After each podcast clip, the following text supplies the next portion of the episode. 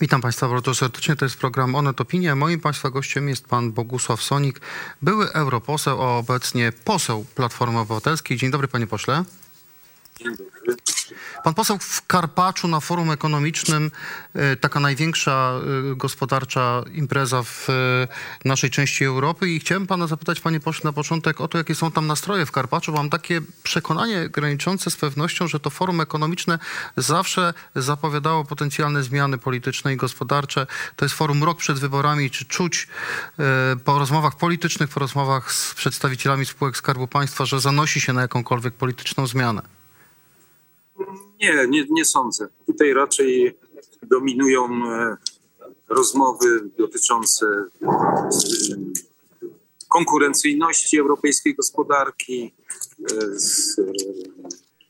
kwestie energetyki, no raczej to, to ceny energetyki, to dominuje w rozmowach.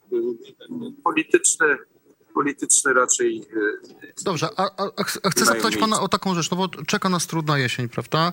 Mamy inflację ponad 16%, drożeje energia, drożeje żywność, e, o surowcach nie wspominając. Czy politycy, także przedstawiciele, prominentni przedstawiciele obozu władzy, którzy tam są przedstawiciele spółek Skarbu Państwa na czele z prezesem Obajtkiem, czy mają jakiś pomysł, czy przedstawili jakiś pomysł na to, w jaki sposób zmniejszyć uciążliwość tych wszystkich e, finansowych podwyżek dla Polaków?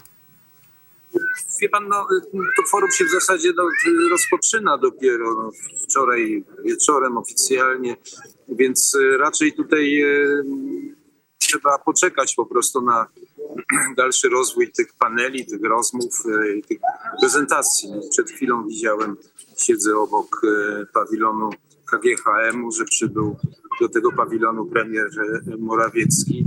Natomiast y, no, nie wyczuwa się takiej atmosfery, żeby tutaj miały paść jakieś wiekopomne y, słowa, które by mogły odpowie być odpowiedzią na no, te problemy, przed którymi stajemy.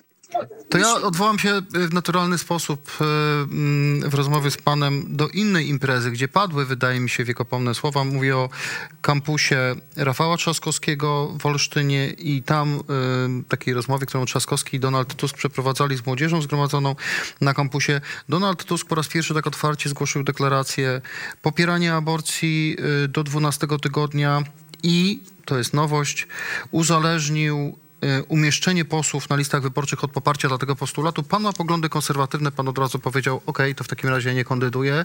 Co to jest za zmiana w Platformie? Czy to jest zmiana delikatna, czy to jest zmiana kopernikańska, czy to jest pozbywanie się ostatnich konserwatystów partii przez Donalda Tuska? I pan, no, do tej pory było zawsze e, tak, że w kwestiach światopoglądowych posłowie e, mieli prawo własnego głosowania i wyboru. Więc to jest zasadnicza zmiana po prostu. Bo dlatego, że mm, kwestia aborcji wróci, było wiadomo po prostu po tak e, radykalnym stanowisku mm, Trybunału Konstytucyjnego i zwolenników zaostrzenia prawa aborcyjnego, że to e, no jakby musiało pójść to wahadło w drugą stronę. Natomiast e, to nie jest rozwiązanie, które ja bym popierał, żeby wymuszać po prostu obecność na listach wyborczych od tego, co ty sądzisz o kwestiach aborcyjnych. Dobrze, a, a, uważam, że kwestię referendum powinno rozwiązać. Kwestię referendum. A jak pan y, ocenia samą decyzję Trybunału Konstytucyjnego, no, zdominowanego przez przedstawicieli y, Prawa i Sprawiedliwości, który mm, zaostrzył, czy wykładnią zaostrzył przepisy dotyczące aborcji? Źle oceniam, dlatego że byłem zwolennikiem i jestem tamtego konsensusu aborcyjnego. Nie można zmuszać kobiet do heroizmu, prawda? To, a, z, a, z czego ten... pana zdaniem, z czego wynika ta wolta Tuska? No bo jest pan w Platformie od lat, Tuska zna pan od lat i rzeczywiście on za swoich rządów raczej unikał takich jasnych deklaracji światopoglądowych. Zawsze Platforma była różnorodna. Z czego to wynika, że Y, jeszcze przed Tuskiem, za czasu Borysa Budki, konserwatyści odchodzili z partii, a teraz Tusk właściwie stawia kropkę nad i mówi, nie wpuszcza ich na listę wyborcze. Czy to jest kalkulacja, czy to są y, używanie tych emocji, które powstały po wyniku, wyniku y, orzeczenia Trybunału Konstytucyjnego?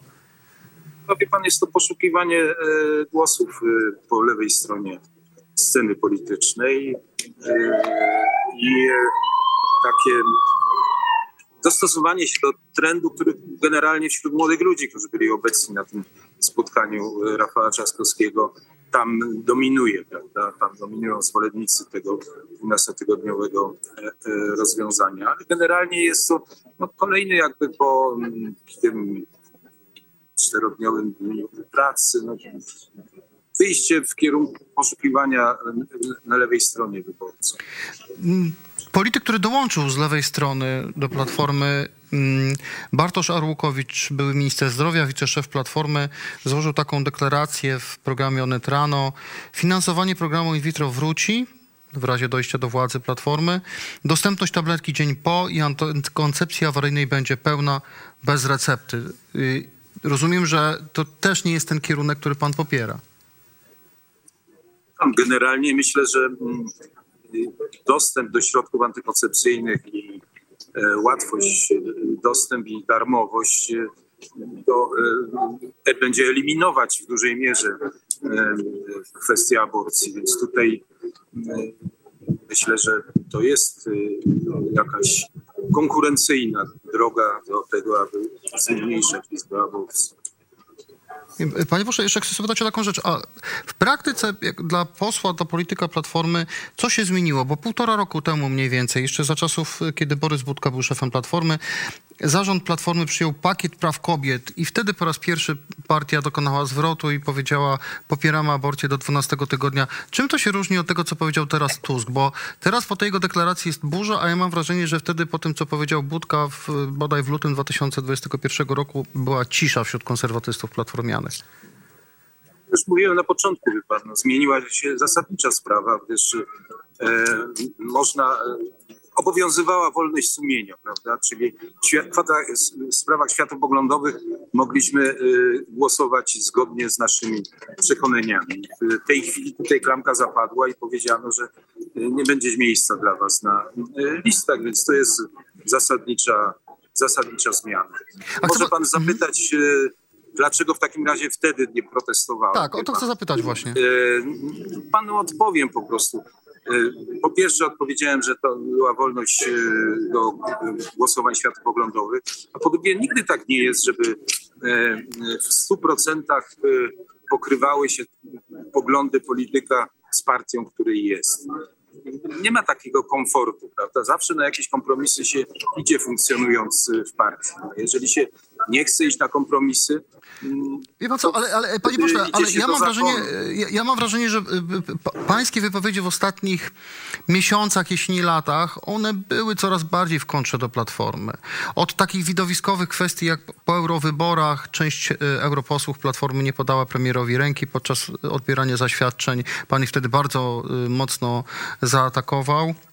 Był pan także zwolennikiem tego, żeby Platforma samodzielnie szła do wyborów, a nie w jakichś koalicjach. Tu też pan się zderzył z większością partyjną, także z Tuskiem, który raczej stara się tworzyć koalicję, więc mam takie wrażenie, że tak, byłem Bogusław Sonik... tak samo muru na granicy z Białorusią. Na przykład, więc mam wrażenie, że Bogusław Sonik, no, no właśnie, bliżej panu do, do dawnego popisu, czy może bardziej PiSu, a może pójdzie pan do Szymona Hołowni, który mówi też o referendum w sprawach y, aborcyjnych?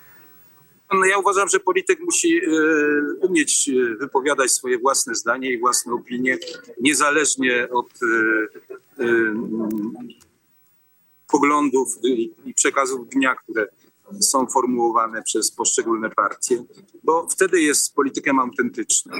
I myślę, że moja linia mieściła się, moje zachowanie i moje wypowiedzi mieściły się generalnie w takiej postawie po prostu. Owszem, jestem i byłem zwolennikiem Platformy Obywatelskiej, tym niemniej nie zobowiązuje mnie to do zabierania e, samodzielnego zdania w sprawach, które uważam, e, że mam inne zdanie. Ale wybiera się pan gdzieś z Platformy, czy się pan nigdzie nie wybiera?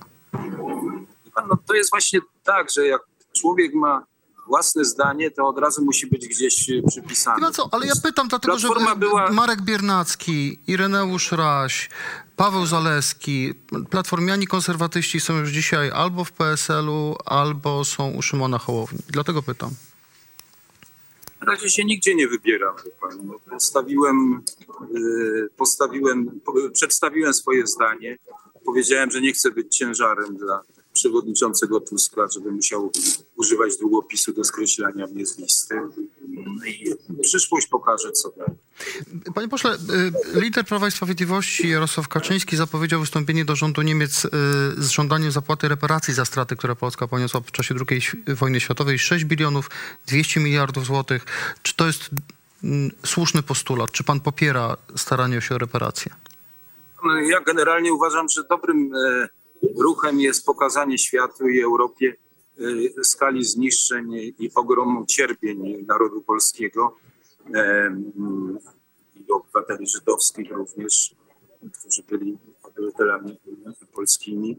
I to jest istotne i ważne. No, natomiast e, na pewno trzeba tę sprawę spokojnie negocjować z rządem niemieckim. Ona nie powinna się stać nie powinna się stać takim czynnikiem, który będzie prowadził do nieustannego atakowania Berlina i, i Niemców. Z tym należałoby skończyć po prostu i używania polityki antyniemieckiej do e, wewnętrznych, e, rozbudzania wewnętrznych nastrojów. Więc odpowiadając krótko na pańskie pytanie,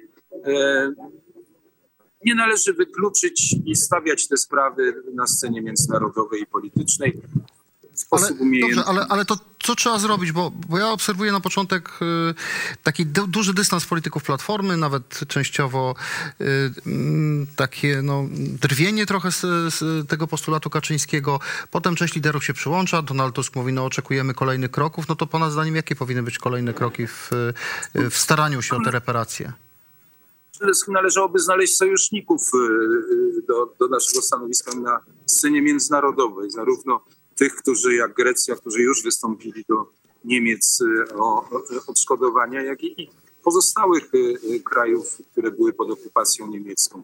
W 1991 roku też wydawało się, że rodziny żydowskie, mm, które utraciły swoich dziadków, ojców w Holokauście, nie uzyskają pieniędzy, które były ulokowane w bankach szwajcarskich. Po kilku latach pod naciskiem Komisji Senackiej Stanów Zjednoczonych banki szwajcarskie ustąpiły i wypłaciły nie taką sumę, jak była oczekiwana, ale to było około 2 miliardów e, dolarów. Więc e, długa droga, żmudna. E, starać się jeszcze raz, mówię, tak prowadzić, aby ona nie wpływała na bieżące stosunki y, polsko-niemieckie. Sam Jarosław Kaczyński mówi, że no, trochę trudno przed trybunałami międzynarodowymi, bo tutaj mm, też władze niemieckie musiałyby się zgodzić na takie postępowanie. Prawda, bo to będzie decyzja polityczna. Właśnie, to musi być decyzja polityczna. A propos polityki, jeszcze o jedną rzecz chcę pana zapytać. Mm, rząd y, po wybuchu wojny w Ukrainie, po ataku Rosji na Ukrainę miał duży problem, co począć y, ze swoim sojuszem z Węgrami, sojuszem właściwie bezwarunkowym. Wcześniej Viktor Orban i krytykował polityków ukraińskich, prezydent prezydenta Ukrainy, ale też e, robił gesty pod adresem Rosji. W ostatnim czasie coś się jednak zmienia w obozie władzy, bo początkowo było chłodzenie tych relacji. Teraz premier mówi, zamierzam podjąć próbę wypracowania formuły, w której jasno nazywając rozbieżności, szanując wrażliwość ukraińskich przyjaciół, będziemy mogli powrócić do współpracy w ramach gru y, Grupy Wyszehradzkiej i wspólnych działań z Węgrami. To jest dobre rozwiązanie pańskim zdaniem? Udawanie, y, może, możemy się różnić w sprawie Ukrainy, czyli w sprawie fundamentalnej z punktu widzenia polskiej polityki, ale jednocześnie możemy gdzieś z Węgrami współpracować na przykład w polityce unijnej, czy w takim sojuszu antybrukselskim. Wie pan, ja nie bardzo widzę y, taką drogę, która by eliminowała sprawę zachowania się Węgier wobec Ukrainy z naszych stosunków e, bilateralnych. Więc e, to będzie fundamentalna przeszkoda i powinna być fundamentalna przeszkoda, tak aby e, Viktor Orban czuł, że ma gwóźdź w bucie po prostu, którego my, który my również wbijamy, żeby nie czuł się komfortowo po prostu w tej sytuacji. Panie, panie tak zupełnie na koniec, bardzo takie, no nie jest to super prywatne pytanie, właściwie to będzie w tej chwili bardzo jesienią modne pytanie, czym pan pali? Bo prezes Kaczyński jeżdżąc po Polsce sugeruje, że właściwie można palić czym się chce, chociaż nie mówi jasno na szczęście, że można palić śmieciami, powiedział, żeby nie palić oponami, no ale jest to odwrócenie tego trendu, żebyśmy starali się nie palić rzeczami, które nas trują. A pan czym pali, panie pośle? Gazowe ogrzewanie, także Będę, będę namawiał żony do obniżenia do 19 stopni Celsjusza. Natomiast mhm. i oszczędność. Natomiast no, pana pytanie jest bardzo dobre, dlatego że takie sytuacja, która jest na rynku energetycznym w tej chwili, przekreśla na, na, mam nadzieję, że na krótko dążenia po prostu do pozbycia się, y, uzyskania czystego powietrza i pozbycia się po prostu palenia byle czym i kopciuchów y, ziemianej. To jest trochę pańskie myślenie życzeniowe. Chciałbym się z panem zgadzać, ale jakby tendencja pokazuje, że wracamy do palenia byle czym i pewnie nie będzie to zdrowa jesień, i będzie to wciąż droga jesień. Bogusław Sonik, wciąż poseł Platformy Obywatelskiej, był moim państwa gościem prosto z Forum Ekonomicznego w Karpaczu. Dziękuję serdecznie. Dziękuję państwu.